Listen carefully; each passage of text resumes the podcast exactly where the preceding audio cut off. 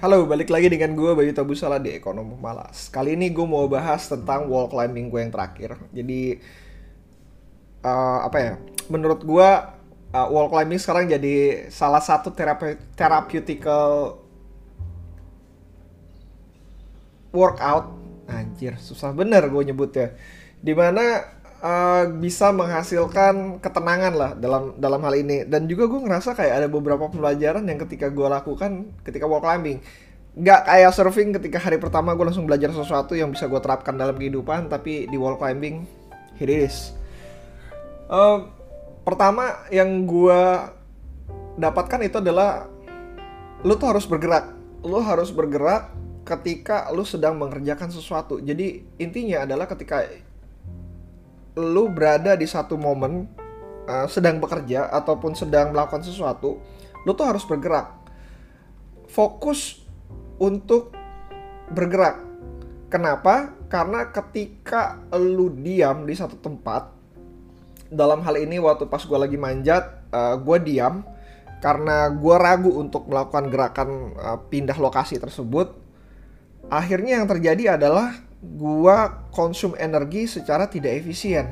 Jadi yang dilakukan di apa yang yang gua dapatkan di sini adalah ketika lu diam, ketika lu menunggu, dan ketika lu takut untuk melakukan pergerakan, lu tuh sebenarnya konsum energi juga. Bukan karena lu diam lu berasa bahwa ah anjir gua lagi berpikir nih. Ketika gua lagi mikir dan segala macem, ya gua lagi conserve energi gua. Jadi gua lagi nyimpan energi gua untuk pergerakan gua selanjutnya. Enggak men, ketika lu sedang menunggu, ketika lu sedang takut untuk bergerak, lu tuh consume energi lu.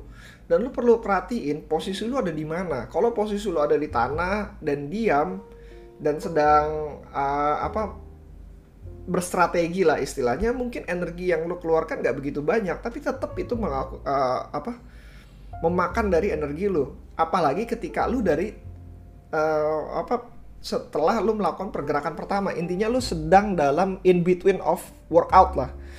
Lu tuh konsum energi jauh lebih banyak lagi gitu. Nah yang lu harus lakukan adalah ketika gue belajar dari wall climbing ini, coach gue berkatakan bahwa lu seharusnya bukan diem, tapi lu harusnya bergerak. Lu harusnya menggunakan tenaga lu bukan untuk berpikir, tapi untuk taking action, untuk melakukan pergerakan selanjutnya. Nah setelah gue melakukan pergerakan selanjutnya, ya tentu saja gagal dan jatuh. Dan gue ngerasa bahwa jatuhnya itu tuh jauh lebih baik. Kenapa? Karena gue masih menyimpan tenaga tersebut. Gue masih menyimpan tenaga, yang pertama. Kedua, gue jatuh lebih baik sehingga gue tidak menyakiti diri gue. Ketiga, dengan tenaga gue yang tersisa, gue bisa melakukan movement tersebut untuk kesekian kalinya. Sehingga gue belajar jauh lebih banyak lagi dari apa yang harus gue lakukan. Nah, ini masuk ke nomor dua, di mana lu tuh harus gagal dengan baik. Gagal dengan baik ini tuh maksudnya adalah gagal yang tidak mengeluarkan lu, tidak membuat diri lu untuk tidak melakukan hal yang lu harus lakukan lagi. Jadi gagal yang masih bisa lu acceptable lah, dan akhirnya lu masih bisa mau untuk melakukan hal tersebut.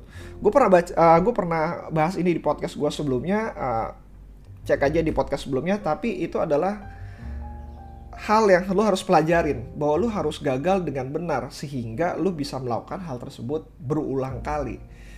Nah, ketika lu sudah fokus on move, lu gagalnya sudah uh, baik, artinya lu bisa menyimpan energi lu instead dalam ketakutan karena tidak ada pergerakan, sehingga lu gak belajar untuk melakukan hal yang seharusnya lu lakukan berikutnya, yaitu adalah uh, apa mengambil langkah selanjutnya. Ya lu belajar lagi aja. Lu masuk lagi aja ke wall climbing tadi. Balik lagi aja. Kalau misalkan gagal, apa yang lu mesti lakukan? Apa yang mesti lu pelajarin? Sehingga lu bisa melakukan hal tersebut berulang kali tanpa lu harus ketakutan untuk gagal lagi. Intinya kayak gitu. Yang ketiga, ini yang paling menarik. Uh, gue lagi baca buku. Uh, judulnya gue lupa sih sebentar ya. Jujurnya judulnya lupa. Cuman buku ini bagus banget. Oh, The Man for All Markets. Ini yang rekomendasiin Charlie Munger. Dia bilang katanya di buku tersebut adalah create model. Kalau bisa dynamic model. that can be adjust, readjust when situation change. Jadi intinya adalah ketika lo melakukan sesuatu, dalam dalam hal ini gua melakukan wall climbing, dari satu kesempatan ke kesempatan lain itu adalah situasi yang benar-benar berbeda. Kenapa? At least minimal tenaga gue udah beda. Kedua, situasi gue adalah uh, pikiran gue untuk melakukan terse uh, hal tersebut itu benar-benar berbeda lagi. Jadi gue pengen pindah ke satu tempat, gue udah tahu sesuatu dan gue mau pelajari hal tersebut. Dan gue mengaplikasikan hal tersebut, bisa jadi salah, bisa jadi benar, tapi itu situasi yang benar-benar berubah. Dalam wall climbing, dalam jangka waktu yang lama, mereka akan melakukan readjust model terhadap uh, apa batu-batunya tersebut, sehingga itu adalah situasi yang berbeda lagi. Tapi lu punya model, lu punya cara, itu harus bisa diaplikasikan pada semua situasi yang ada. Intinya adalah harus dynamic model. Apakah model ini harus sempurna? Enggak, karena model sendiri sebenarnya sudah tidak sempurna gitu. Dalam definisi model itu adalah realita yang dikecilkan sebenarnya. Realita yang dikecilkan udah pasti tidak sesuai dengan realita. Tapi intinya kalau lu bisa menggunakan model, uh, lu bisa apa ya? Lu bisa tahu pergerakan lu selanjutnya tanpa lu harus berpikir keras. Intinya cuma seperti itu aja. Lu kalau misalnya punya model, dalam model wall climbing, model untuk investasi, model lu untuk belajar dan segala macam, dan lu bisa melakukan hal tersebut berulang-ulang dengan kondisi yang berbeda-beda, artinya model lu menurut gue udah bisa, gue bisa bilang robust lah, robust dalam uh, robust atau uh, firm lah gitu lah. Nah, uh, di buku tersebut sebenarnya cerita soal card counting. Bagi yang kalian nggak tahu, ada permainan namanya Blackjack, yaitu dua puluh satu, dan ada aplikasinya namanya card counting. Dan card counting ini sebenarnya diciptakan oleh pengarang buku ini, pengarang buku ini. Jadi buku ini apa pengarangnya itu sebenarnya sudah didepak dari Las Vegas karena menginvent namanya card counting. Dimana dia bilang ya modelnya kan sama, sebenarnya sama. Lu tambahin satu angka untuk nilai yang besar, sorry, kurangin satu angka kalau misalkan lu punya kartu gambar, kurangin apa tambah lagi satu angka ketika lu punya kartu kecil. Uh, gua gua lupa sih antara kebalik atau enggak, uh, tapi cuma begitu doang. Dan intinya ketika lu punya angka kurang lebih sekitar lima belas, lu punya high probability bahwa angka selanjutnya adalah yang uh, kartu selanjutnya itu adalah kartu kecil-kecil-kecil aja gitu. Atau lu kebalikannya, lu mau cari incer kartu besar, ya udah kalau misalkan kartu besar lu negatifin, kalau kartu kecil lu naikin. Nah, cuma plus satu kurang satu, plus satu kurang satu. Dan kalau misalkan lu duduk di bangku tersebut cukup lama, lu bakalan menemukan probabilitas bahwa lu bisa menemukan jack, queen, king,